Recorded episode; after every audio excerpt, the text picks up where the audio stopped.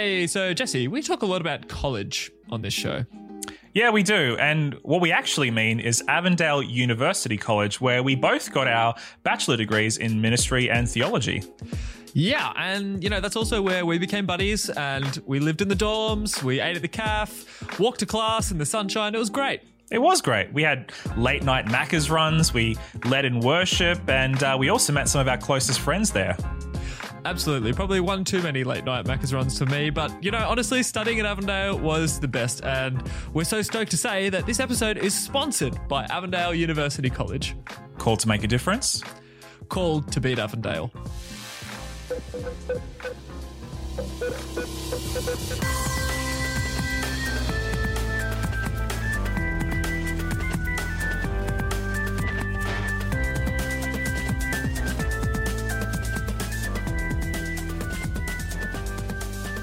Welcome back to Burn the Haystack with Josh and Jesse.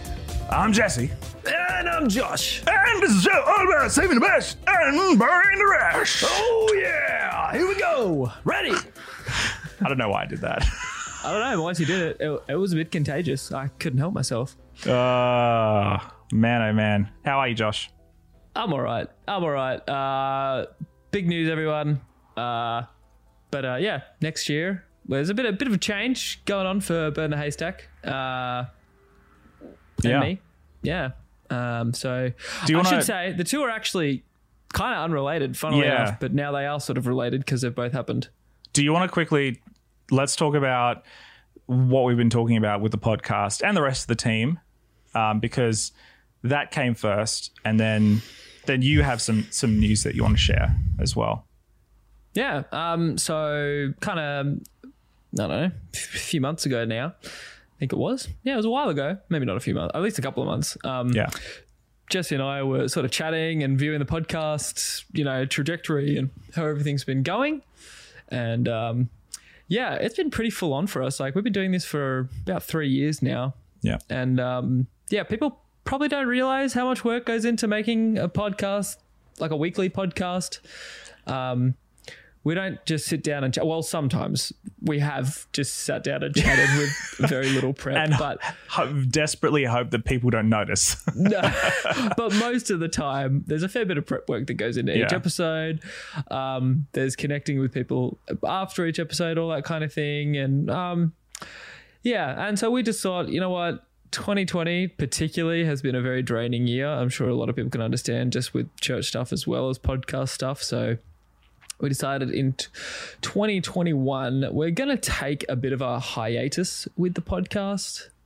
Uh, Yeah. Just a bit of a break, a bit of a slowdown. And to be clear, you know, hiatus, people sometimes think of hiatus and go, oh, it just means they're canceling or whatever. To be clear, a hiatus means that we do hope to be back one day. And we do hope we're not we're not um, canceling all activities. We are definitely wanting to um, continue at some point. We just don't know when that some point is. Um, Yeah, Yeah. and I don't, I don't know if we're going to commit again to a weekly schedule or not. Um, weekly Might is, might it's been pretty down. intense yeah yeah yeah. Um, so yeah, that's sort of the big thing. I mean, we might. I mean, maybe we'll even just come back with a random episode here and there. I don't know. We don't not sure. If we really feel like there's something we need to say at the time, we'll just jump back. I'm sure. yeah but this But, is um, about i guess us communicating expectations so that Yeah. all of you beautiful people really um yeah so you understand what the expectation is um we're not going to say we're going to be back in march or april or june. We might be back before then we might be back after then. We don't know at this point. Originally the idea was that we were going to have some other projects that we were going to work on together and that was going to be really really interesting and we were really excited about that.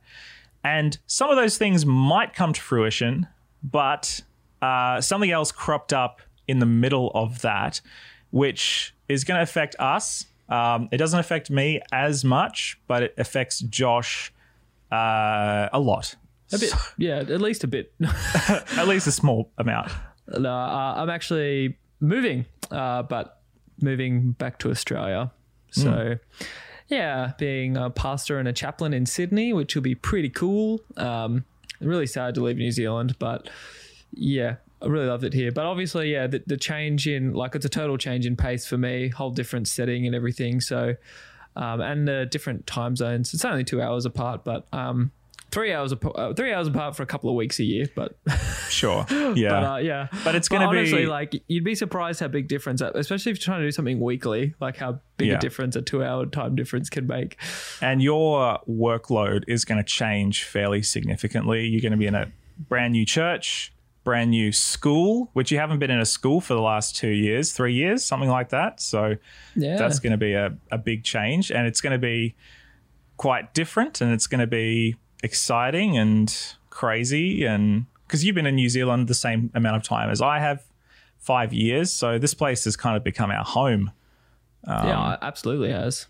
yeah mm-hmm. yeah. So, yeah, it's a big change for the podcast because we've always been a New Zealand-based podcast, but now we're going to be a, is international. Well, I guess two, now three out of the four members who help with the podcast are uh, in Australia now. So you're you're overruled, Jesse. Yeah, it's true. It's true. When in doubt, you know, go the Aussie route. I mean, we're all Australians. I do find that quite hilarious. Though we are both Aussies, we have been based in New Zealand the entirety of this podcast's life. And um, when you're doing a weekly podcast, especially, you're always stressing out and thinking in the back of your mind about what's coming up next because it's this constant ongoing thing. true. like And trying to tee up interviews with people Yeah. and thinking about it like oh what am i going to ask them You're kind of like deliberately reading books and looking into things that you might not necessarily be so it does does take up quite a lot of like mental space too Yeah. And I think even when we've been on this seasonal schedule, I don't know about you, Josh, but like having a month off at the beginning of the year and then at the uh, middle of the year is cool. But it's still a month where you're thinking about what's going to come next in the next season because that's Yeah. like, that takes up a lot of headspace, even when you have those big four weeks off. yeah no absolutely yeah um so yeah those are the big announcements um i don't know what else to say about it but uh yeah i guess it's we'll we'll yeah keep keep, keep in contact on like social Yep. media and that kind of thing and you'll know um, and stay subscribed because then you'll see when if we do I don't know whenever we do next drop an episode it'll just show up it'll be like a Christmas has come early or late I don't know Yeah. a special day has arrived because Yeah. the haystack episode will yeah Yeah. um so anyway but yeah, Yeah. we're uh it'll be nice to have a bit of a break for a bit Yeah. And um yeah. So thank you guys. I know this is probably disappointing and a little bit sad for a lot of you. Uh, it definitely is for us, but again, it's not the end. It's just the beginning. No, I don't know. It's uh it's definitely it's definitely uh, a hit pause in expectation for whatever the next chapter is for Burn the Haystack, and I'm excited for whatever the next chapter is for us. And uh, Josh and I don't really exactly know what that's going to be. Um, so we're all in the same boat together. So that's that's pretty cool. Yeah, no, absolutely. Yeah. But anyway, we uh, we got some things we got to talk about today. We got an episode to do. We got places to be. Um, there's been a big issue, so let's let's talk about it. Oh man! yeah, yeah. got it. Lends us your ears, and we will uh, jump into it today. the pun train has left the, tra- on, the station. No. Ah! Uh, this is cool. No, this is this is kind of going to be like a classic burn the haystack episode. We haven't we've done a lot of uh, interviews recently, so it's it feels nice to jump back into a uh, you and me just um, you know just chatting about something and being a little bit goofy. So uh, Yeah. it's kind of it's kind of sad, but it's also this this episode for me is it's like a deja vu episode. It's like we've been here before because we have been here before. We've talked about pastors who have stuffed up and who have jumped out of ministry. This feels like the third True. or fourth episode we've done on this topic. That's true, actually. Yeah, because we did one on Bill Hybels. Yep. We did another one, on Marty Sampson. Or was that in the same episode? No, no, no. That was a different episode. We did Marty one- Sampson when he left. Yeah, we Well, did we did, did. Yeah, Marty Sampson and uh, Joshua Harris. the guy who wrote Yeah, Kiss Dating Kiss Goodbye? Dating Goodbye. That's Yeah. right. I think we did Marty and Joshua in the same episode, or they may have been split. I'm not too sure. Yeah. A Um, while ago. So yeah, it is a deja vu episode, isn't it? yeah. But this one's a bit different, I think. Like the reasons are different than what we've talked about before. And it's a bit of a different, um, yeah, I guess some different issues than what we've covered that are happening in church, uh, particularly in the US church. So Yeah. not hating on the US, but these issues seems to seem to be much more prevalent in the churches over there than yeah. well, definitely New Zealand. But And I think I think as Yeah. well the interesting thing about this episode is it's a lot more close to home for at least one of us. Um, I've I don't really know Carl Lentz from a, a bar of soap. Uh, I've only seen him preach online, uh, but you have much more of a deep connection with Carl, um, which is sounds a little bit weird when I say it that way, but uh, we'll get into that definitely as we go into it. But uh, for those of us who are not in the loop, um, what's happening? Why are we talking about this guy, Carl Lentz? Who is Carl Lentz? And what has happened? Um, so, Josh, do you want to give us a little bit of a an introduction to the man himself, and then let's talk about what is what's actually happened that we need to talk about it. Yeah. Um, so many of you will know the uh, global megachurch Hillsong. We've talked about them many times on the show. Uh, many of us listen to their music. Um, not as many people have seen their church services or their preachers, but um, yeah, quite a quite a, a massive influence on the Christian world um, in general. Um, like it's funny whenever people talk about a contemporary church song, they'll call it like a hill song. When it might not, you know, it's become like a Yeah. like you Google something. It's yeah. Um, so in the same way, Hillsong is sort of getting at that level of sort of influence. Um, so yeah, they have um, church campuses all across the world. Originally started in Australia, Sydney, Australia. This is true. And even more of a claim to fame, Brian Houston was originally from Wellington, New Zealand. That's right. I believe he was born in Lower Hutt or something like that. He was, yeah. Yeah. Um, and his wife, Bobbie, from uh, Papatoetoe. So, uh, Wow. And I yeah. believe they actually met in Tauranga at a youth camp right. or something. yeah. Wow. Um, so a couple of Kiwis went over to Sydney and uh, started this church. Classic Kiwi thing to do. Classic. Uh, bada bing, bada boom, mega church. No, it's, it's a pretty massive story. Happens every time. yeah. Um, anyway, it's sort of exploded into this huge global church movement. Um, you know, campuses in like, I think six continents. Um, Yeah, pretty crazy. Um, yeah, uh, pretty amazing growth, particularly in the last like decade. The growth has just been explosive. It's in- Yeah. been insane to watch. Um, but yeah, they they sort of in the last decade make made a big push. Oh, I think it's in the last decade, maybe just just before that. Um, they made a big push into the US, um, which is interesting because there are already other, so many other big mega churches in the US. So um, yeah, but uh, one of the more notable places that they made the big push was into New York. That was really where, because their whole thing with Hillsong is like they have churches in influential cities across the world. That's their whole like how they want to influence um, the world to know Jesus and spread the gospel is doing it through influ- influential cities, I'm just saying. influential churches in influential cities. I'm just reading here. Um, 2010 was when they launched. Uh, Joel and Carl launched in New York. Yeah. Um, so yeah, they um, yeah, uh, and so that's the whole thing. So New York, they would have had like laser eyes focused on we've got to get that right. Um, so lo and behold, they send Joel Houston, who was the leader of Hillsong United, or still is the leader of Hillsong United, one of their, and I think he used to be the creative director of Hillsong globally. Um, so they send him to Hillsong New York to be the worship leader, which can you imagine Makes- starting a church with that as your worship leader? Like, um, I do find it funny because I, I don't know if you remember this, but around that time, I I was in the Central Coast and um, there was a bunch of pastors who kind of were around the Hillsong um, Hillsong sort of circles, and they were like, "Oh, Brian and Joel, they've had a big feud, and they've they've fought about this and that and the other thing." And so oh yeah, Yeah. Now Joel's going over to the US, kind of like an exile because he's disagreeing with his dad or something like that. I, it was all a lot of hearsay, but I, I don't know if it, any of it was actually true or if it was all nonsense. But that was kind of the big buzz at the time. Who knows? I mean, this is something I've I have appreciated about Hillsong over the years. They don't seem to keep their best. Like they, they used to have all these like really amazing leaders at their primary campus, which is the Hills campus in Sydney.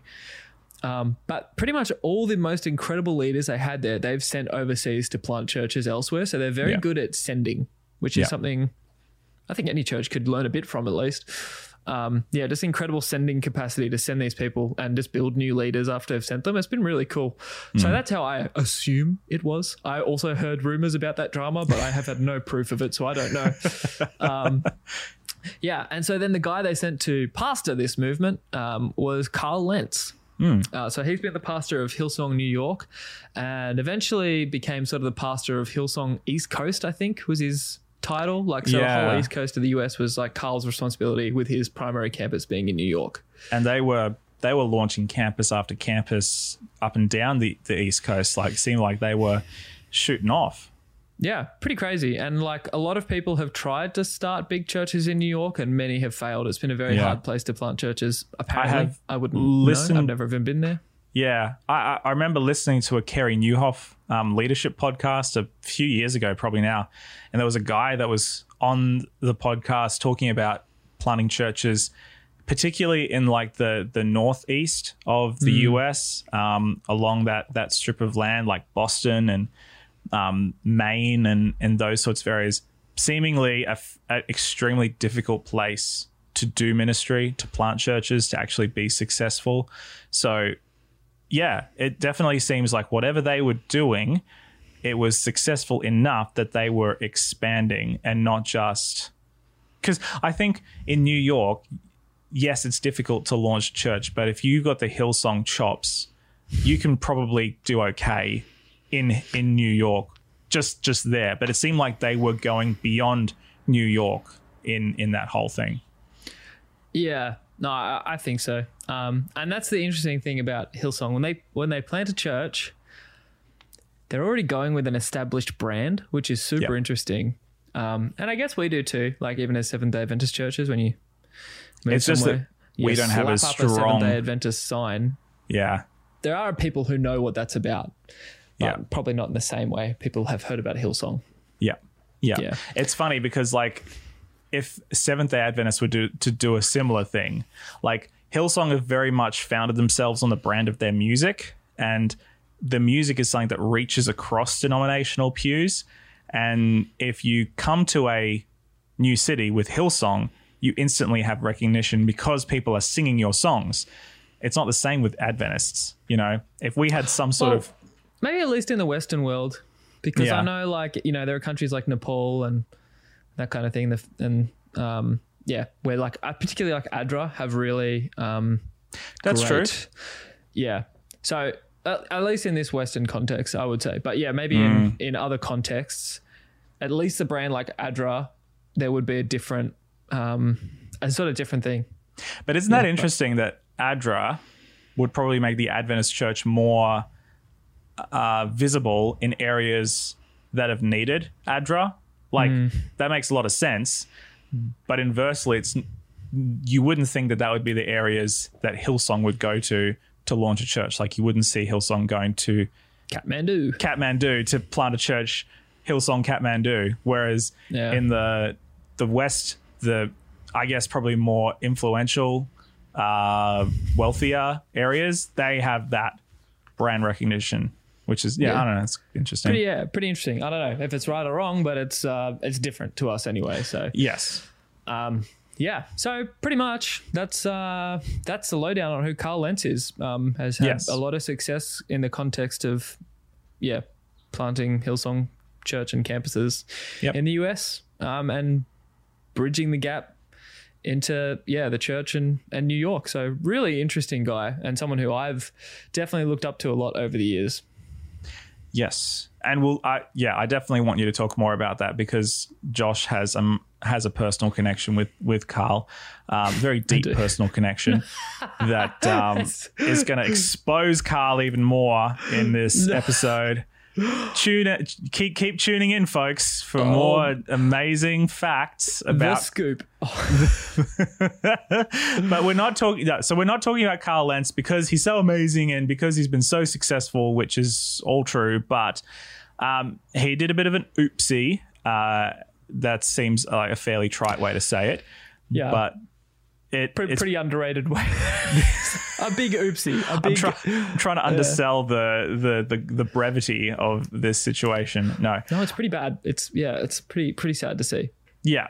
So I guess the the cold hard facts, and if you know the situation, you know what I'm going to say. Uh, he has been fired, not like stepping down, like he has actually been fired, um, and he is in a fairly shocking and sudden manner, I suppose. Um, he announced it himself on his Instagram. I am going to just read what he said. Um, so announced he announced on Instagram that he had been fired, citing. Oh no, Brian Houston announced that he had fired. So the founder of Hillsong announced that he had fired uh, Mr. Lentz, citing leadership issues and breaches of trust, plus a recent revelation of moral failures. So the first part, fairly fairly vague, leadership issues and breaches of trust. So I'm not quite sure exactly what he's referring to there. Possibly some more under the table in-house stuff. The big one is that last little bit, the recent revelations of moral failure. And he actually confessed the day after on Instagram. So I'm getting to that now. He's saying that I was unfaithful in my marriage, the most important relationship in my life. Um, basically, what happened was he developed a relationship with a fashion designer in New York who was involved with the church or involved with him in some way. It developed into a romantic relationship, and he ended up cheating on his wife. And it came out some, I think his wife found messages or something like that on his phone or something. Anyway, either way, it came out, and um, he confessed it, and then he was was fired. And it's, I don't know. It sounds pretty sounds pretty brutal, but that's that's what happened. It's pretty sad for his like wife and kids and stuff, and yeah, his church must be like heartbroken Yeah. because you look up to a pastor a lot, you know. Well, some people do, I guess. Well, I mean, in, in I mean, look, community. we, we we're pastors, and you know, when it comes to the sort of people that we want to be, you know, these are often the types of figures who we look to as spiritual fathers, spiritual uncles, spiritual big brothers to kind of go, okay, this is what I want my ministry to look like. And I know that Carl was um, was that for you um, a fair bit. Hey, Yeah. So I've actually met Carl Lentz, believe it or not. not that he would remember or anything like that. It's not really that big a deal. But way back when I was like, oh, I would have been like 17, 6, no, yeah, probably like 17, 18. Um, so I have attended a few Hillsong conferences in my life. And part of that program is an event that they do for teens, which now is called Young and Free, but it used to be called Hillsong Jam. That's what the teen ministry was called. Jam. that's way cooler than Young and Free. That's just that's levels of cool. cool. Amazing. Um, I remember the ad for that year, like that they made. Was like they had these jam bottles and they're like smashing them against walls and stuff, but they'd like done this effect to the jam inside or whatever the liquid was, and it was like amazing colors like exploding out of it. It was really cool. I was like, yeah, jam. anyway, um, so yeah, it was interesting, right? I remember, I think it was, I think it was like Carl Lentz's big big event preaching debut. I'd never heard of him before this. I mean, I wasn't that into Hillsong before this. This was like my first or second year at, at it. He had long hair, and um, I think he had just graduated from Hillsong College or something recently. And um, they were making all these jokes about that he looked like the. I don't know if you've seen that statue of like Jesus, the California Jesus, or whatever. He's like smiling and winking, and finger, doing Yeah. guns, or whatever. They were saying, "You look at that." He, he did. It was pretty, yeah, pretty accurate. anyway, um, but he got up and he preached, and it was awesome. Yeah. To be honest, like he spoke like so. I'd never heard a preacher like him. You know, to be honest, um, just like he was so raw, yet he was so funny, and yet he spoke into like things that man preachers don't talk about this stuff. You know, and in such a real way, like hit issues that I actually cared about. um, yeah, it was really cool. And I remember thinking like, man, this guy's awesome. And then I didn't hear about, you know, didn't hear about him for a couple of years. And then all of a sudden we're at a Hillsong conference and they had this moment where th- this is like a, yeah a few years later. They had this thing it was called like oh, i can't remember what it was called but they got a bunch of their young gun preachers to get up and do there was like four or five of them. I think it was five. It was five for five.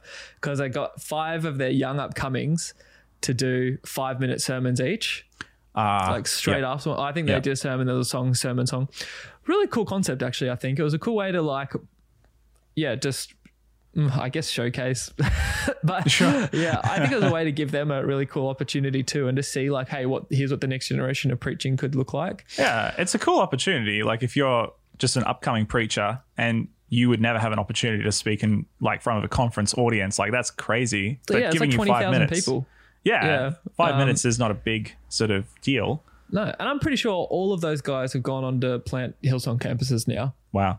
but back then I don't. Well, Carl would have been making moves in America then, but yeah, I think yeah. Since then, all the rest have too. If I can remember who they all were, but yeah. Um, and I saw him again. I'm like, wow! And his hair was cut short, and he was wearing this like cool leather jacket and stuff, which is sort of you know is sort of his signature look now. Yeah, Um, totally.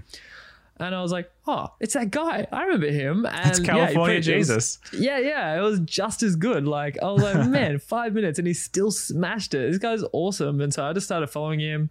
I really appreciated the way like he was just he seemed to just be really or to me anyway at the time he just seemed to be himself like i'd never seen a pastor that looked or acted or talk, talk like him but i was like wow he's just he's just himself and people accept him for that i thought that was really cool um and then the next year i went to this i found my found my way into again another Hillsong conference and into a, like a leadership breakfast sort of thing. I don't Cool. know. Yeah. Long story there, but anyway, uh, I got in, and a bunch of their leaders were there. It was really cool, and um, yeah, actually, it might have been a couple years later. But anyway, I don't know. I can't remember exactly. But I was standing somewhere, and he walked in. Like Carl Lentz walked in like late, and I was like, "Oh wow, that's him!" Like I'm like, man, he's really tall. I did not realize how tall. Carl was kind of intimidating. But I'd heard him talk and stuff. I'd say like one of his best evangelistic tools is to um like he said, one of my best evangelistic phrases is, "Hey, cool, pi- cool pumps, man," or whatever, or "cool kicks, man," or something like that. It was like something about like complimenting someone on their shoes Sure. because how he like strikes up conversations with people in New York because so many of them are so vain and whatever. So Yeah. it's- it's- that's what he said. Um, I'm not saying that about people in New York. I don't know people in New York, so but he said. Like, you You're know, really- really about fashion. Really covering Um, your bases there, bro. Oh, I am. I don't want to make it sound like it's me saying that because I'm like that sounds super mean to say about people. But anyway, uh, Carl, I'm just said. saying what Carl Lentz said, which is that people in New York are vain. Not my, not my. anyway, go, go on, go on. Anyway, um, and I thought that was cool. So I was like, well, if I want to get his attention, I'm going to take a leaf out of his book. And he walked in, and I was like, hey, cool jacket, man. And instantly, he like turned and walked over to me and shook my hand. I was like, dang, it worked. Like, and I'm like, It's super effective. yeah, um, yeah, and come over. Yeah, I was chatting, introduced myself and that kind of thing, and then I was like, "Ah, so you're like the pastor of Hillsong, New York? Yeah, I think I've seen you before." And he was like, "Oh yeah, yeah, yeah. Hey, do you have a phone charger?" And I was like, "Nah." I, I don't. He's like, oh, my phone's about to die, so I gotta go find one. All right, see you, man. And walked off. I'm like, cool. I met Carl Lentz. Didn't wash my hand for months afterwards. No, Imagine, imagine if you were able to give him a phone charger. Like, here, I've got your phone I could have been like, yeah, man, here, let's just go plug it into this wall behind me and sit down and chat. That's true. That's Could've true. there. So now I carry a phone charger with me everywhere I go. No, Hmm. I don't. Just in case you run into Carl Lentz again. Yeah, you never know. No. So that's the only time I've, I've seen him preach multiple times after that.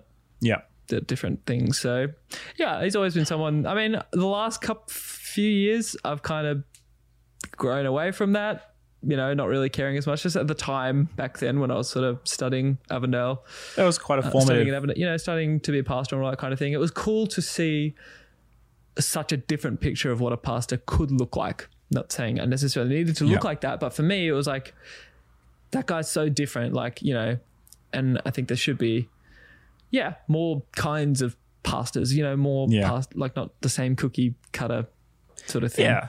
I mean, because like, let's be real. You know, we're in a traditional denomination, and most pastors are, uh, you know, have at least 20 years on you and me.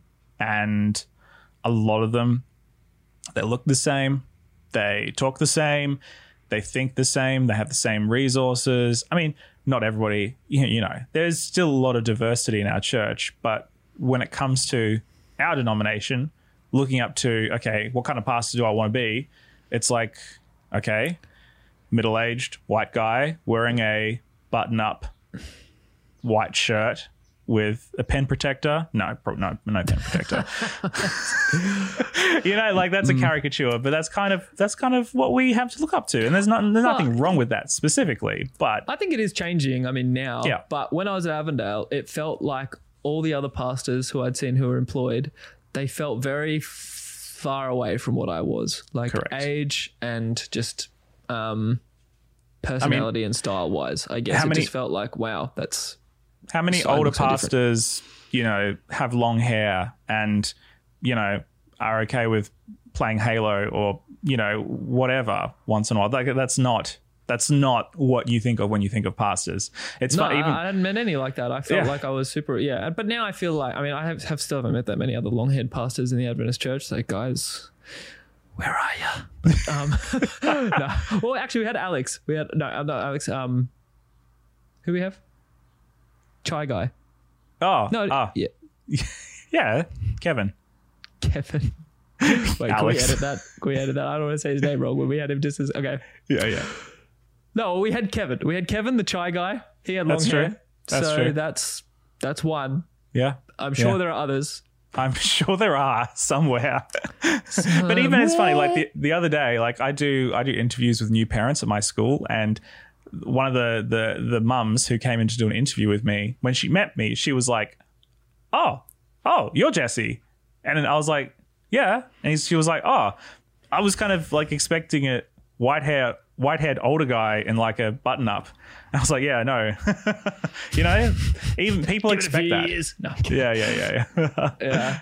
So- No, it's, it's true. And yeah. So at the Anyway. time, it was really helpful to have something like that, I guess. Um, now, yeah. But like I said, now I feel like the church is changing now. We- I feel like I see more diversity in pastors slowly. Um, not fully there, but yeah. Yeah. That's something I, I think I've seen anyway. Maybe I'm just seeing things, but that's what I think I've seen. Yeah.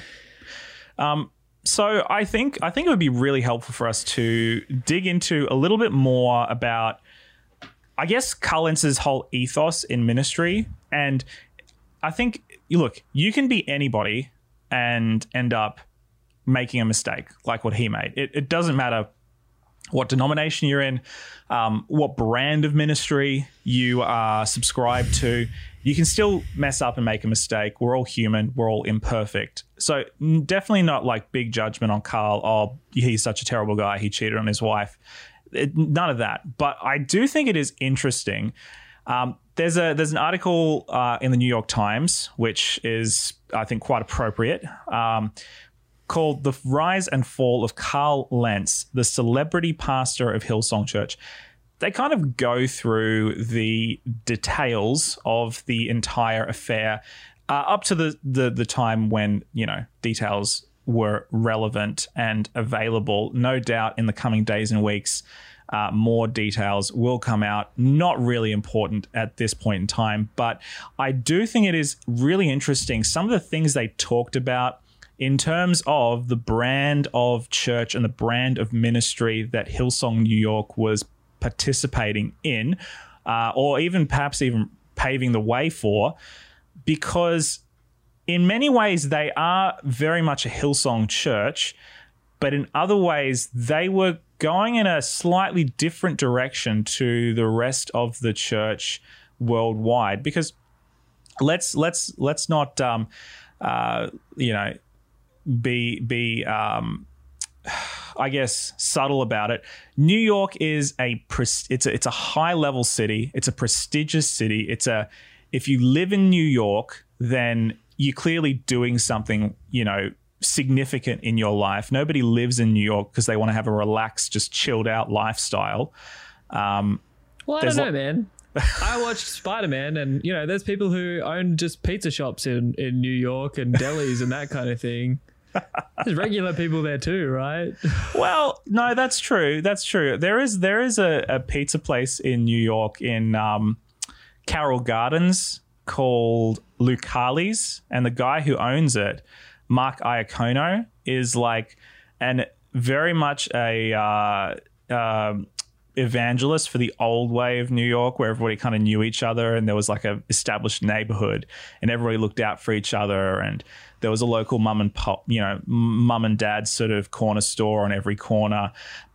But I, I'm just watching this this stuff on YouTube, like because I'm really into pizza culture and all that sort of stuff, and New York is like a big part of that. But he often laments the fact that New York is no longer sort of it's it's it's not becoming that anymore. It's more expensive to live there. It's more like like high paced lifestyle. It's and I don't know, I don't know. Hillsong uh, Hillsong is definitely like New York is the right place for Hillsong to launch, but I do think it is significant to note that like Hillsong is in Kiev, it's in London, it's in yeah, Buenos Aires, or is it is are they in are they in Buenos Aires? I'm not sure. I'm not sure. Yeah. but they're in all these big cities all around the world. But I think if you're going to be in a big city, like the big city is New York, so it's a big deal that they were able to get into New York, and it's it's it's a big deal that they were able to actually do something significant there.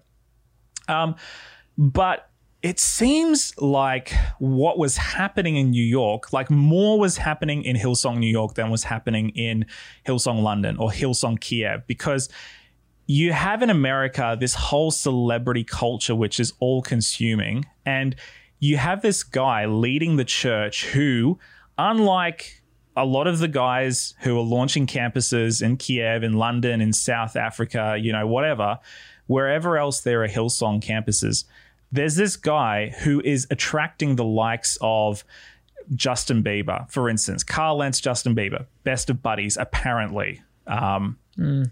Kevin Durant, Selena Gomez, just to name a few celebrities who have rubbed shoulders, and there are many, many more.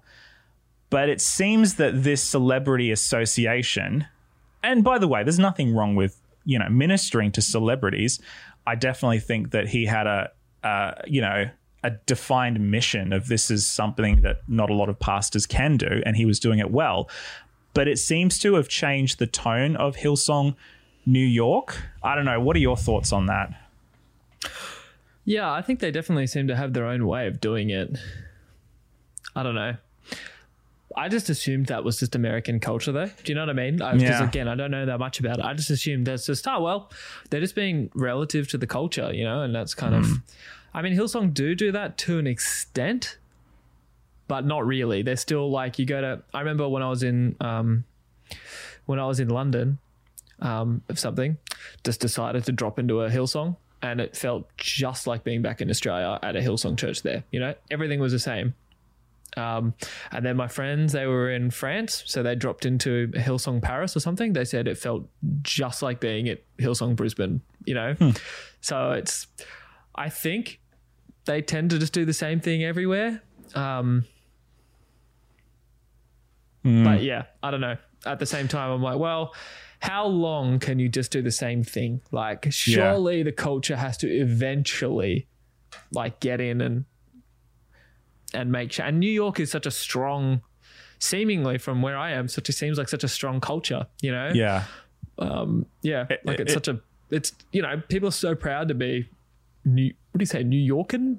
New Yorkers. Yeah. Yeah, New Yorkers. Like, Yeah. by the way, by the way, I see it anyway. Again, I don't know. I've never been there. I haven't really met anyone from New York, so I don't know. I think- Um, I all my think that- education on this comes from Spider Man. That's a, Not That's even great. joking. That's great. um, and I think that's that's fair. And I think, yeah, I definitely think that a lot of that has to do with being relevant to the culture.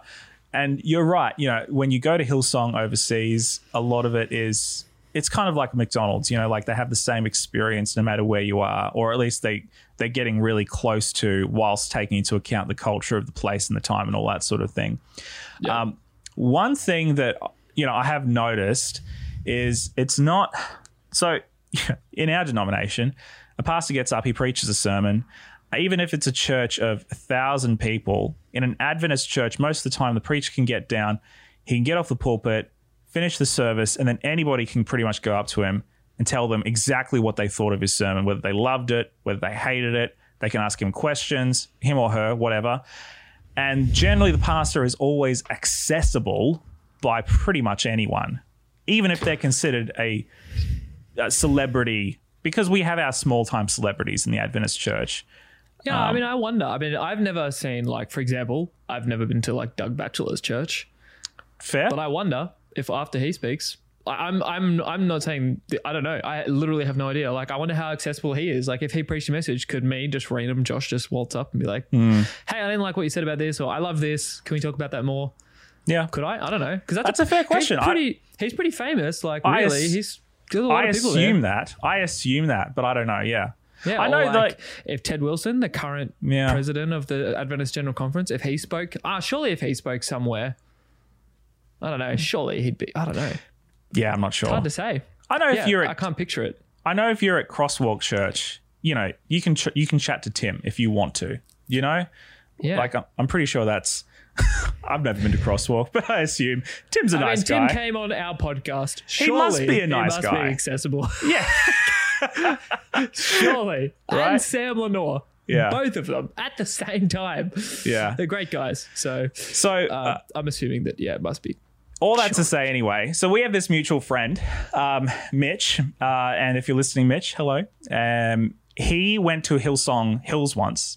And he really wanted he um, Brian Houston was preaching. He really wanted to ask him a question, and I was there. I was with Mitch. Were you? Oh, Yeah, oh, you I can tell this. Oh, you tell the story then. You can tell it much better than I can. Oh no, I want to, I kind of want to hear you tell it now. Well, all all I remember him telling me was that he tried to go up to Brian to speak to him because I think Brian was in the congregation after the church somewhere, somewhere that you could see him. You could see him, but then a security guard stopped him and wouldn't let him go up to Brian, or something like that. Is that correct or not?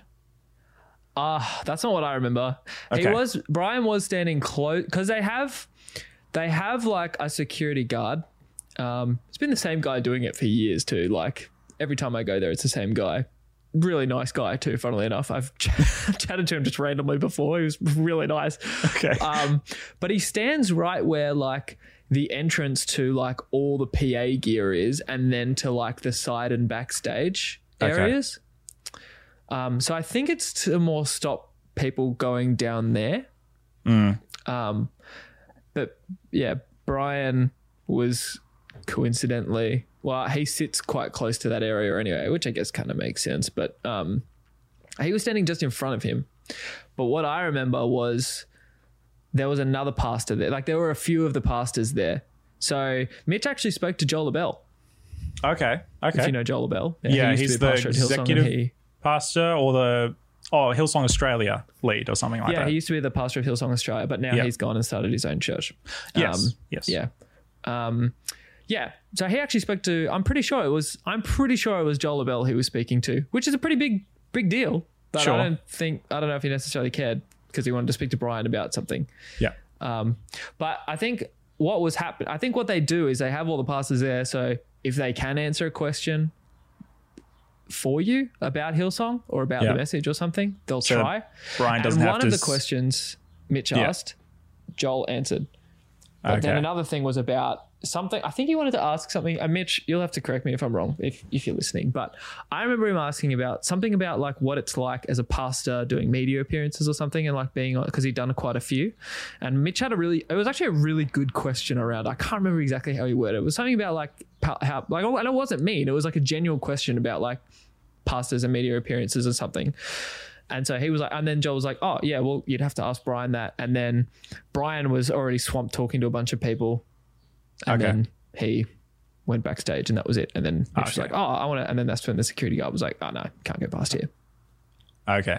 No, That's how enough. I remember it. I Fair could be wrong. But even is- okay, all right, that's even better than what I was, how I was envisioning it, because at least in that situation, you have a a pastor who is willing to chat about this stuff, and then Yeah. you have Brian who is actually technically available up to a certain point, which is I, I think is fair enough. Yeah, I mean, there's like that building can seat between three and five thousand people, Sure. and they do like four services in there a day. Yeah. Yeah. So it's, they're pumping people through constantly, and you're having Yeah. to get up there every single time to, to preach a sermon, which is pretty intense. I can't imagine being in that you know position. No, it would be hard work. Yeah. Yeah. So anyway, the reason I bring that up because it seems like that's fairly standard operating procedure as far as Hillsong's, you know, Yep. PR and how pastors interact with the regular people, et cetera, et cetera. At the bigger campuses, yeah. Because I went to like Hillsong Melbourne when that first started, just because I was curious. Um, way back, man, this I really sound like such a Hillsong junkie. I guess I was a lot more of a Hillsong junkie back then. Oh, wow, say this out loud, I'm like, man, this is kind of embarrassing how much I've. But I remember Hillsong Melbourne when that first started because that was just like a room full of like two, three hundred people, right? Sure. which is pretty good for your first couple of services or whatever. But um, yeah, the pastors were just hanging out afterwards, chatted to them heaps every time. They're like, "Oh, hey, welcome back. Saw you here last week." That kind of thing. I think as it grows, though, they're sort of yeah, it's sort of how do you keep it sustainable, which Yeah. I guess is fair. But then at the same time, it's asking questions as well. Should you have a church of 3,000 people if you can't even connect with all of them? I guess is the follow up question to that. But And that's a very, very, very good question to ask. Yeah. But I don't know. We're not experts in church planting or, or anything like that. The reason I wanted to bring it up was because it seems like New York was kind of taking that and kind of like multiplying it by a fairly ridiculous margin because one of the complaints at least that I see in this article is that many of the congregants who were able to speak to the New York Times felt like um, Carl Lentz and church leadership was um, emphasizing the celebrity uh, part of their congregation and kind of leaving everybody else off to the side, which is quite an interesting position to be in. Like, I, I don't know that many churches could really say those words like all the celebrities are being catered to and nobody else. Like, I- it's fairly unique. it's crazy to think about. Yeah. It's so weird. Yeah. Um, so, yeah. I remember reading in that article. Uh, yeah, I, I just found it actually. Yeah. Um, just these two paragraphs. It's like no pastor at a big church can have a personal relationships with every parishioner, which is true. Like honestly, Yes. once I started pastoring at a church over hundred, I was like, oh yeah, you can't get to know everybody. It's impossible. But but Mr. Lentz, this is according to this article, was unusually remote. According to current and former congregants, he seemed to disappear for months at a time, appearing on stage at church only intermittently. His Instagram showed him attending Super Bowls in Florida and at Bieber's wedding at South Carolina Resort. And when he did appear on Sundays, he rarely mixed with churchgoers. Um, yeah, and I'm like, ah, that's yeah.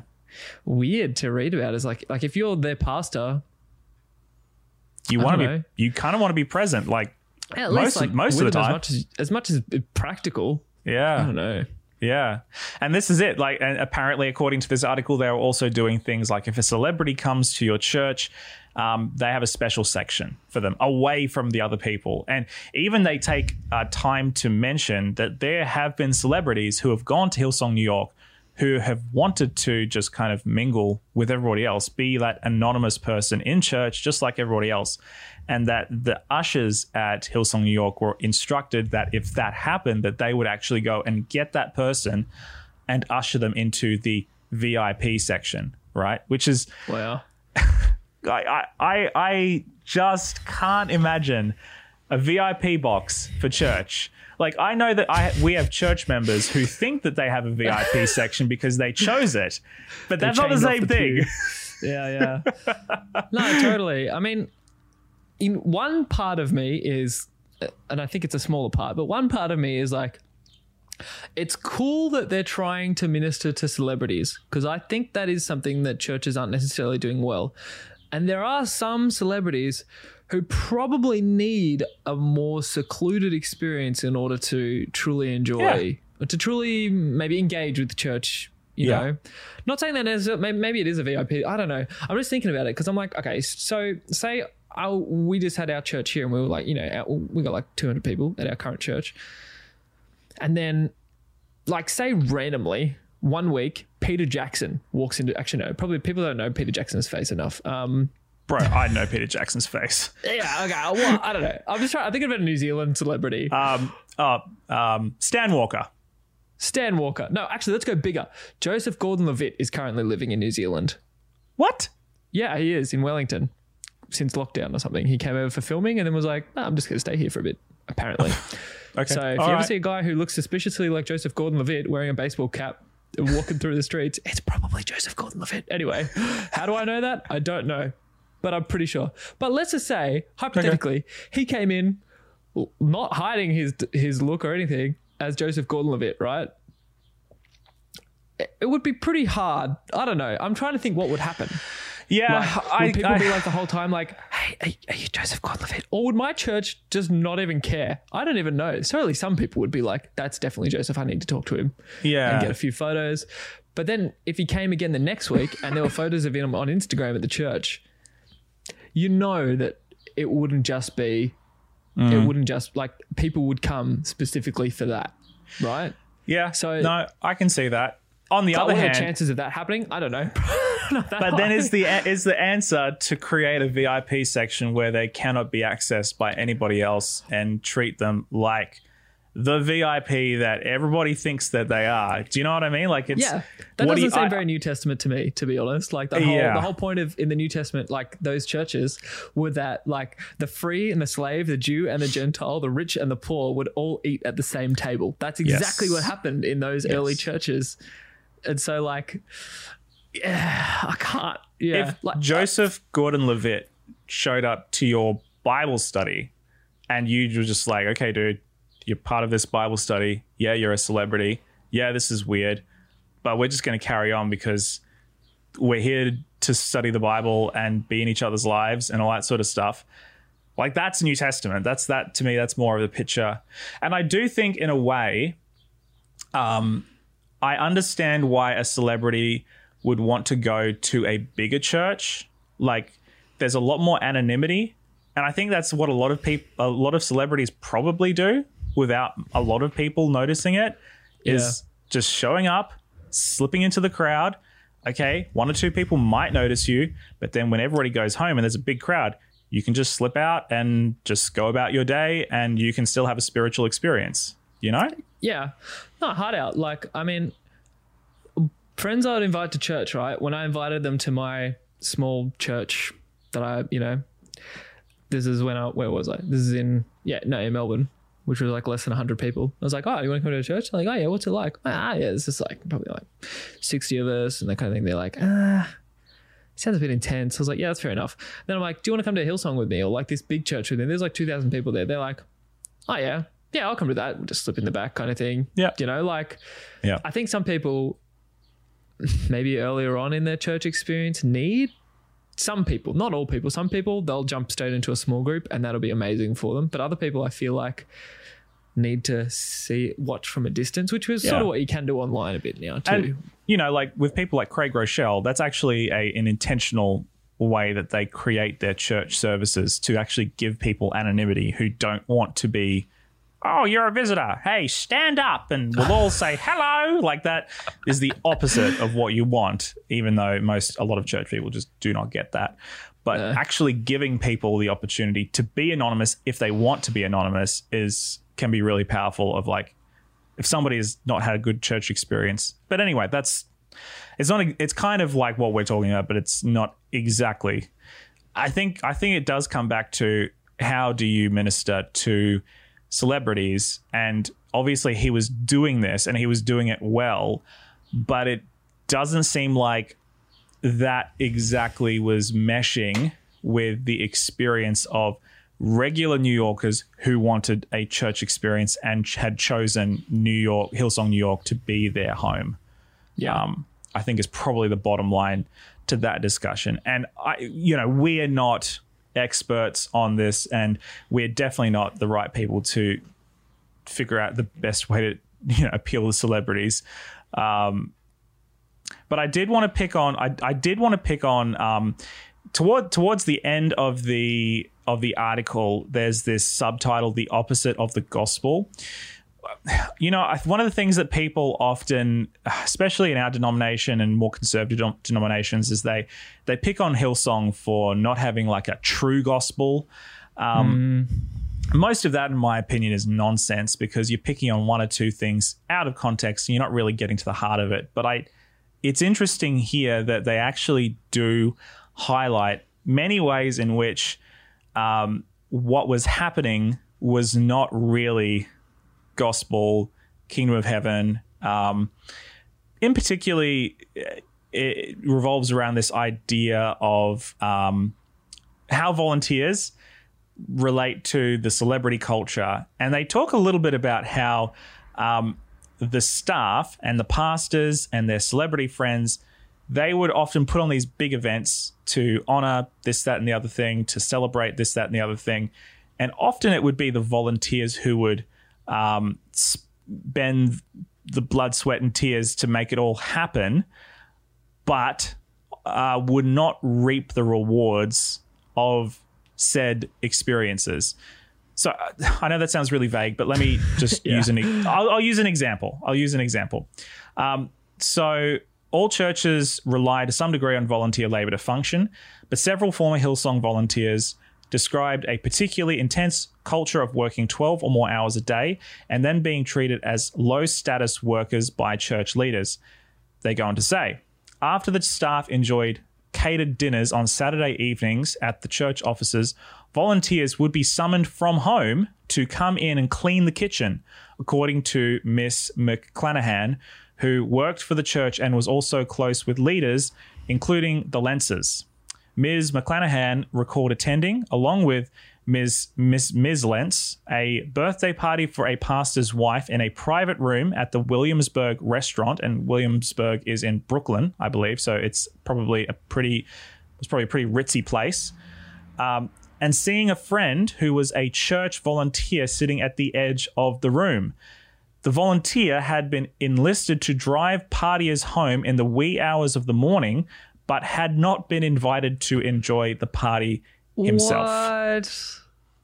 So that's like the ultimate you're a nerd, drive us to the party, but don't come to the party. We're going to have a fun time while you sit here and watch us.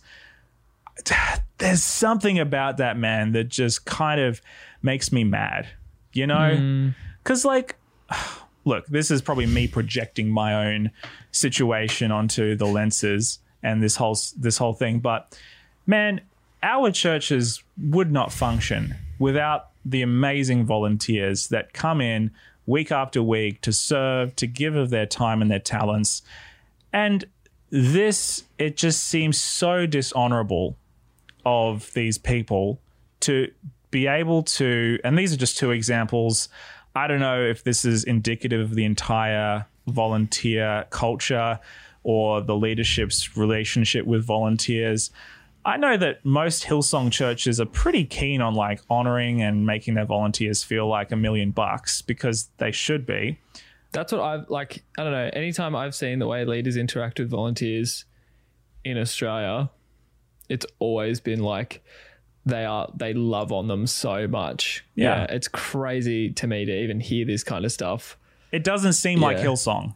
No, it doesn't. And I don't know. Maybe there's stuff I'm not seeing, or maybe this article is like. Maybe It could be just- skewing. I don't know. yeah, it's hard to say if this is exactly what happened. This is what the article is reporting, but I Yeah. want that to not be true because that is like makes me sick. Yeah. Um, the thing that, that makes me the most probably angry, though, is the last little part where um, it talks about Mr. Lentz seemed to surround himself with people primarily concerned with protecting his reputation. So there's this volunteer, ex volunteer, her name is Melissa Zaraski, a volunteer who helped lead regular meetings of congregants for a year, said that she had heard rumors about Mr. Lentz's quote unquote inappropriate behavior with women. And this is back in 2017. All right. So this Oh. is a couple years ago. So she had not witnessed anything, but she felt that it was important to pass it on. Uh, and so she did. Um, she passed it on to some staff leaders, and apparently her concerns just got brushed off um, until it reached a staff pastor nam- named Kane Keating, who told her that she was then unfit for leadership, and basically she got fired from her position, her volunteer position, might I add. Um, and she was told that she was unfit for leadership. And her co leader, who had also raised alarms, apparently was removed from his position too. She felt that what had happened was the opposite of the gospel and like a cover up. Um, it notes here in the article that Mr. Keating said that he did not recall telling Miss Ms. Zaraski that she was unfit for leadership when he dismissed her. So, look, this is one person's word against another. In a court of law, this would be just hearsay. Um, so, uh, take it with a grain of salt, if you will. But it seems like what was happening here at the church was a culture of honoring leaders. And we definitely know that from Hillsong. Hillsong has been very, very strong on honoring leaders. But the departure is where Hillsong seems to be forgetting the other thing, which you just mentioned before, Josh, which is like we are going to make our volunteers um, feel like a million bucks as well, because we know that without them, we would not be able to function. Um, to the point where it seems that uh, Carl Lentz surrounding himself with people primarily concerned with protecting his reputation. It just it just makes me think of what happened with Mark Driscoll in Mars Hill Church just a I think it was about a decade ago now, where he wasn't cheating on people, but he was a bad manager. He was fudging financial records for this, that, and the other thing for his book sales, and he was not treating people well. And everybody around him was more interested in protecting his reputation than protecting the people who were getting hurt in the process. And it seems like a similar thing was happening here, where people were more willing to basically fire volunteers and to cover things up than to let the truth come out whatever that truth may be. And it doesn't say what uh, inappropriate behaviors were happening. Um, but yeah, yeah, take that yeah. for what you will. I mean, it sounds weird to say, but like, I'm glad, I'm glad Brian Houston took action and did something about it because I've heard so many stories of churches where the same sort of thing happens and it just gets covered up and covered up and covered up. You know what I mean? I mean, there's that thing in 2017, but it doesn't. Yeah, I don't know. Yeah, and I'm I'm really sad, and I'm especially sad for like the victims. You know, sad for his family. I'm sad for the volunteers who've been mistreated and all that kind of thing. It's it's horrible. You know, this yeah. whole thing. Um, but hopefully, like, I don't know. I don't know. Hopefully it'll be. Hopefully there'll be some. You know, Carl can can grow and yeah, like realize what he's been doing and um, you know, hopefully their church can function well. You know, obviously I'm not like I'm not like I don't necessarily agree with Hillsong like I mean, especially on doctrine, but uh, even on some practice kind of thing. But at the same time, like, you know, these are people who connect people to Jesus, and I think that's valuable. And I hope that they can continue doing that in a way, like, yeah, yeah, in in in, in the unique way they do it. Um, and also, like, I know a lot of young pastors, in even in our church, who really looked up to Carl, and I'm hoping that um, there's not too much discouragement there that they can look beyond Carl and look beyond this, and yeah. Mm. I don't know. Sounds so cliche, but like, you know, keep looking to Jesus as like the ultimate, you know. But I mean, even Paul, like he said, like, follow me as I follow Jesus kind of thing. We have people that we follow because we love the way that, I don't know, they express their faith and that kind of thing. So I'm hoping, like, yeah, I don't know. It doesn't, it doesn't, I don't know what I'm trying to say.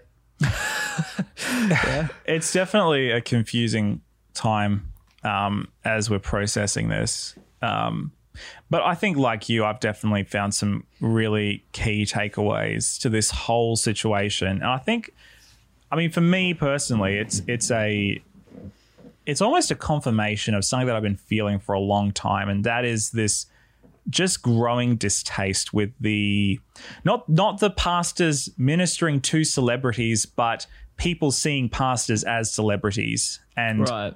pastors wanting to be celebrities to have influence and things like that. Um, you know, I think you could probably, you know, I've been wrestling with like, again, you mentioned Paul, right? If we had a celebrity pastor in the first century, apart from Jesus, it would have been Paul. You know, Or or Apollos. well, that's true. That's yeah, true. Yeah. A bit of a In a thing way. there, but yeah. But I mean, Paul was way more like you know, going here, there, and everywhere, meeting with kings and emperors, and you know, planting churches all across the Mediterranean rim. Like he was, he was a gun, and he also had some pretty, I think, some pretty serious um, personality uh, challenges. But uh, you know, as far as a go-getter, somebody who people look to, certainly, you know, he wrote in most of our New Testament, and um, so I've, I've been struggling with that, but I think in this day and age that we live in, where yeah, I mean, Carl Lentz, he his his his influence and his success was definitely found in the in the local church, but I would argue probably was accelerated by his savvy use of social media, the a way that he was able to personally connect with uh, influential and famous people definitely fueled that. I mean, seeing um, Carl Lentz in an Instagram post with Kevin Durant or Justin Bieber, that's that's a that's a serious thing, you know, for a pastor, as we've already talked about many times. But I also think that what we have seen in this article, and no doubt the things that will come out over the next months and years of people kind of, and we don't know what's going to happen to the church. It may keep going, it may disintegrate. Who knows? Um, I hope it doesn't disintegrate. I hope that people can still, you know, find Jesus and find hope in New York Hillsong. Um, but I think that what we have seen is definitely evidence of what happens when that goes bad. When you take that idea of, I'm going to be somebody who can minister to um, celebrities and they confuse that calling with actually being a celebrity and being somebody noteworthy and being somebody who should be protected, especially when it comes to indiscretions. If the indiscretions that was mentioned at the end of this article by this lady in 2017, if they were true, and we definitely know that the indiscretions that has led to his firing, they're all they all came out. There's no debating Yeah, yeah. about that. It seems that this is perhaps a case study of where that culture can can lead a person and can lead a church leadership.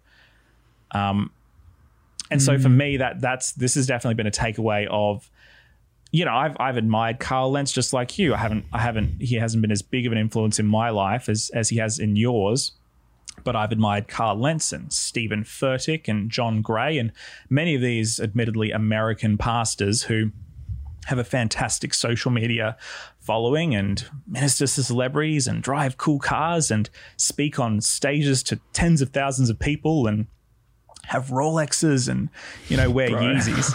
You know, like I'm that. as, I'm not as into that. Like as soon as I, I remember, like John Gray bought his wife a Lamborghini or something for for Oh her birthday. Are you serious? I did not know that. Yeah, so I was like, nah, I'm not here. I just unfollowed. I'm like, I'm not here for that, man. Like, if you did it through your book sales or whatever, I don't know. It's your use of money, or whatever. But I'm not. Nah, Yeah. I'm not doing. I'm not keen. You know. See, see, but here's the thing for me. Here's the thing for me. I look at that and I agree with you, but then everything around it, it seems so attractive. Like it seems like this is the life. If you're going to be a pastor, if you're going to be devoting your life to preaching the word of Jesus, then why can't you preach the li- the word of Jesus in those suits on that stage at that church? Do you know what I mean? Like for me as a human, flawed, sinful man, I look at that and go, I would much rather be doing that than wearing my my my Kmart uh, four dollar t shirt, you know, wearing twenty dollar jeans. Kmart, this was from Cotton On, bro. See, even you're stepping up further than me. You know, preaching at my little church of 40 people. We don't even have a building. We have we're we're, we're hiring a building. You know, like it, the financial, worldly, worldly, oh, worldly, you know, sort of metrics. It's very, very attractive. But then I tell myself, okay, it's not about it's not about the money. It's not about the the wealth, the influence, the connections. It's about reaching people for Jesus. He's reaching so many more people for Jesus. Man, if I could be like him, I could reach so many more people for Jesus. And then if I happen to get a pair of Yeezys, and if I if I happen to wear an Armani suit, and if I happen to drive a Lamborghini, oh well, that would just be nice, you know. So be it. So be it, you know. Such is my cross to bear. Um, oh no. you know but see that's that's where that's where i'm coming from Yeah. of going okay that's nice and that's that's very nice Uh, it'd be very nice to be that person and to be the envy of everybody um, or whatever but then i look at stories like this and i go ah i know not every pastor is going to end up here but a lot of them have been and look, I'm not going to make any aspersions about what pastors do behind closed doors, whatever. Okay, that's between them and God. Yeah.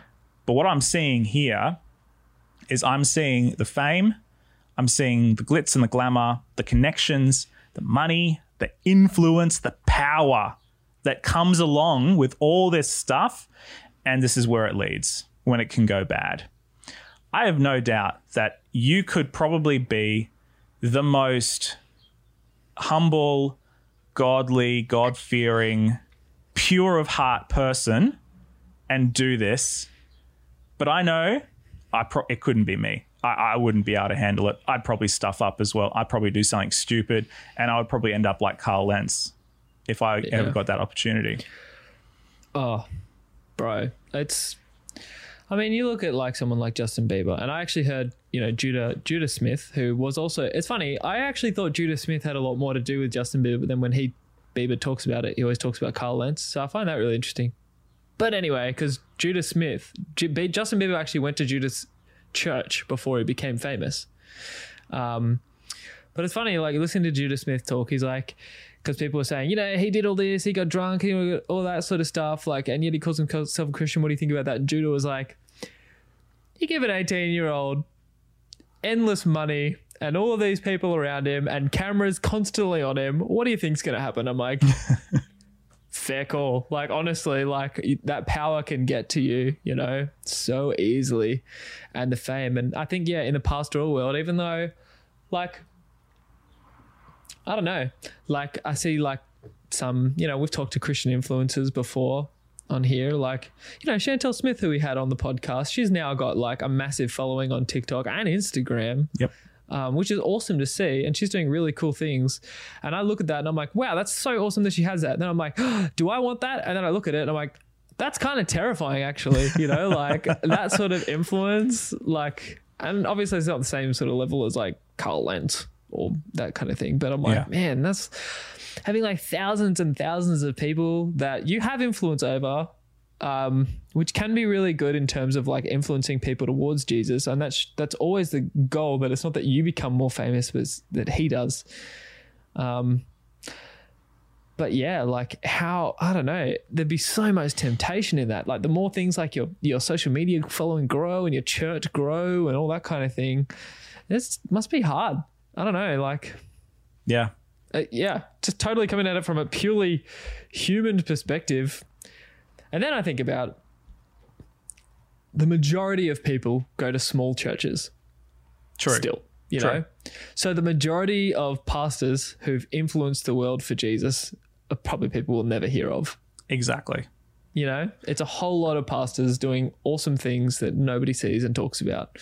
Well, very few people see and talk about, you know? So it's like, I'm proud to to be in that, you know, if that's like what whatever. Like I'm Yeah.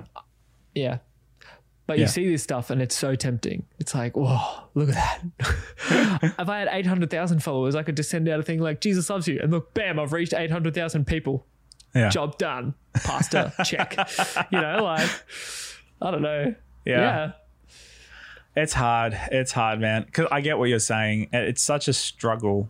Um, yeah. And I don't want to defend Carl's actions here either. Like, no. I definitely think he's done the wrong thing, and it takes a lot to go down that path. And that's somebody that's from somebody who loves Carl. Um, and I don't know. Surely you'd start picking this stuff up earlier. Yeah. I I know, definitely like think that I definitely think even if Carl had the greatest of intentions, which let's give him the benefit of the doubt. I'm sure he did. Um, oh man, like honestly, yeah, those sermons that he preached, you, in my opinion, you can't act that. yes. I think it's definitely genuine, yeah. at least originally. Even having said that, even if he had the best of intentions and we are believing that he had the best of intentions, somehow along the way, he built a church which had a leadership culture that was toxic and that enabled him to satisfy the worst of his impulses and his bad side, which everybody has, right? And so I guess that's the other take takeaway for me. It's not that I want church leadership that's going to scrutinize everything that I do, everything that I say, but I want people in my life who can pull me up when I'm acting in a way that's dishonorable to people, dishonorable to God, dishonorable to myself. You know, who will question my motivations, who will question is this the right thing to do in a way that is Christ-like because I think we all need that, especially if you or I or anybody who's listening to this ever gets a disproportionately large amount of influence, you need that. And it just seems like that didn't happen for him. Um, and even if he had people in his life, which I'm sure he did, I'm sure he had a pastor buddy, whether it was Rich Wilkerson or Judah Smith or whatever, who was able to chat to him about stuff. Obviously, it was not enough to stop him from going down this road that he did, which has led him to where he is now, which is sad. Um, so I think that's I think that's the thing for me. You know, you know that's my that's my final takeaway. I want people in my life who can keep me accountable, not just for the "Are you doing the right thing, Jesse?" but also like calling out the best in me, helping me not to give in to my worst impulses, um, and who can be a an authoritative figure to stop me from yeah going down those roads which will be self-destructive so yeah yeah Yeah, no, absolutely. I mean, even having like knowing that somebody's going to talk to you about your sermon straight after you finish preaching it. It's huge Yeah. it, Yeah, it, just not knowing someone's gonna feeling come up and like you about that. yeah Like anybody in your congregation, not just the people you know, like your your buds, but like anybody could. i cannot imagine preaching a sermon and having it being so above scrutiny like intentionally okay we are going to make it so that you are above scrutiny even when it comes to a sermon can't, under-. I can't imagine that Imagine, imagine preaching a sermon and then just going backstage and then just sitting in the green room and eating a bag of chips by yourself, and that's it. And then you get in a car and go home. How weird, how foreign is that thought? I can't even like fathom. I mean, not, I don't know if that. I don't think that's what Carl did, but you know what I mean. just Like, eating a bag of chips that's his ritual yeah, yeah. I don't know, but I was. but you know like, what you know what that sounds amazing though there are some saturdays No. No, no, Uh. I'm being serious, man. In some Saturdays, some weekends when I'm getting up to preach, I don't I don't want to talk to people. That's just me. I'm talking. That sounds amazing, but also I know that that is something that I should never do. I should never put myself in a position where I have to do that because I know that even if I don't want to see people, that's I need to because that's good for me. It's good for my leadership and it's good for my soul to to to not feel like I'm so above people that I can do that. Like that's so arrogant. Right. know? I see. Yeah. Yeah. No. No. That's fair. I'm doing Yeah, a I lot mean- of self reflection, Josh. I'm doing And, a lot of self and you're an reflection too, and I'm an extrovert. So I mean, Yes. we see that differently too. Yes, you say Um, you see that, and you you you you say that feel like that's the worst thing. I'm like, that's amazing. That's But in- mind you, yeah, mind you, like even when you preach, though, it's a very vulnerable thing to do. yeah, Yeah, so I can feel like, man, I'm scared of people talking to me about this afterwards. Not because I think I've said anything wrong. It's just like I've shared my heart here. yeah, What if someone's like, no, I don't like that? It's like, oh, yeah. you know, like, absolutely, absolutely. Or when somebody comes up and like, oh, I love that, and then they'll say, I love when you said this, this, this. Then you head, you're like, that's not what I said at all. like you've taken that totally wrong. That's another thing. Uh, that's so Um, funny. Yeah. No, I mean, there's lots to think about here and lots to ponder, but Yeah, um, we've yeah, we've been chatting We're about it for a while. So Yeah. Yeah. Yeah. So that's that's it. Um, I hope you guys enjoyed. Um, what are your takeaways um, for those of us? Man, there's a, I'm sure there's a bunch of Avondale pastoral theology students listening to this, probably all collectively crying over the downfall of Carl Lentz, our hero, Carl. Um, but what are your takeaways? Your leadership takeaways? Um, if you're a church member, how would you have felt uh, in a church like this? What are your thoughts mm. on? Because uh, it's so. I think for those of us who are in the SDA denomination, this is like totally foreign to us. Oh, like, so far away from what we we have. I well, in our context anyway. I've never seen yeah. anything like this. No, no. Um, but yeah, we'd love to hear from you guys. So reach out. Best place to go for all things Burn the Haystack is of course burnthehaystack.org. We'd love to hear That's from you. That's right. Um, and if you want to help us out, um, or if this is the first time that you have listened to the podcast, subscribe wherever you are listening and leave us a rating or a review. Um, helps us to get out there and to get more reach and uh, more followers, uh, more volunteers that we can use and abuse. No, no, that's not. No, that's not what we do. Please no. don't, Jesse. No, no. We love our we love our listeners and we love you guys and we invite lots and lots of feedback and discussion, which you can do by sending us an email, as Josh mentioned, jumping on the Facebook group, um, also buy our merch. We're coming out with a new album, so we're gonna we're gonna jump on that Hillsong train. Josh is going to quickly record an album. Um, he doesn't have, he's got plenty of time on his hands these days, so he's just going to record an album. Then we're going to publish it, and you can buy that on our merch store Jesse's as well. Just to stop talking. Please stop talking. Woo! Yeah. All right, thanks guys. You're awesome. We love you. This is Josh and Jesse.